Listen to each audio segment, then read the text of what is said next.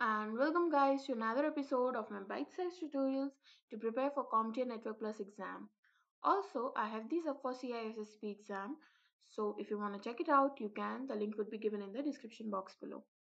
So now that we have covered the basics of network, let's move on and understand a very important topic. Having a good, clear and thorough understanding of this topic is a must because as we'll proceed, you'll see how everything in networking operates based on this. So buckle up and let's start by a brief introduction to the OSI model or the Open System Interconnection model.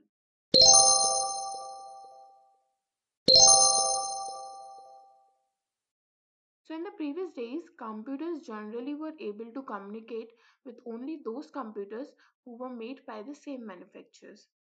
For example, you speak Chinese and your friends speak Russian. Since you don't know their language and they don't know yours, you cannot communicate.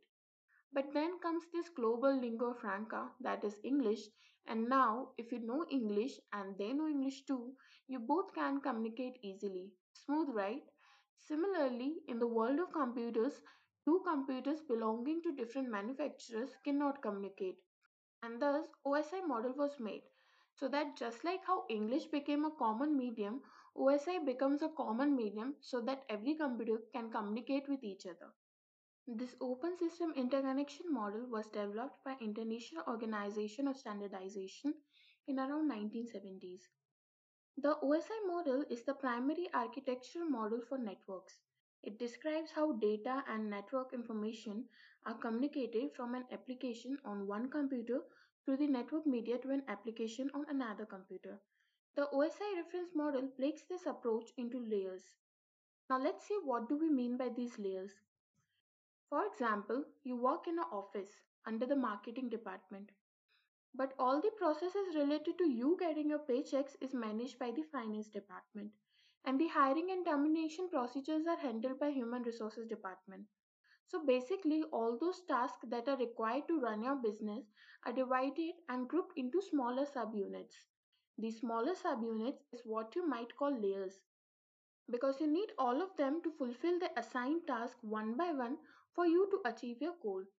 And that is how layers work in OSI model. In OSI model, we have seven layers, each of which has their own set of jobs to accomplish, just like how development teams work on development, finance team works on finances, and etc. etc. So till now, you might have already understood the benefits of using the OSI model or any other layer reference model in that case. But still, to have a quick overview, let's talk about what those advantages are. First, OSI model helps you divide your network communication processes into smaller subunits or layers, which makes it easier for you to develop and design components as well as in troubleshooting them. Second, since it standardizes network components, it allows multiple vendor component development. What this means is that, for example, you have to make dinner for your friends. So you start working, but then you realize you know how to make the main dish, but not how to bake a cake or dessert.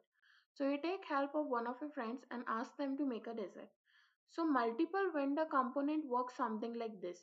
You can have components from different vendors and then combine them into one.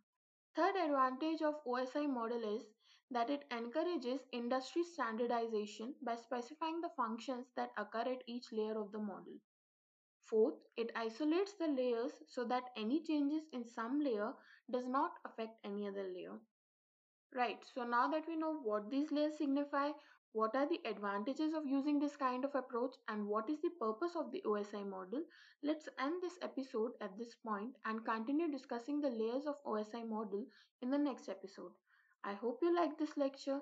Thank you for giving this podcast your time and stay tuned for the next episode.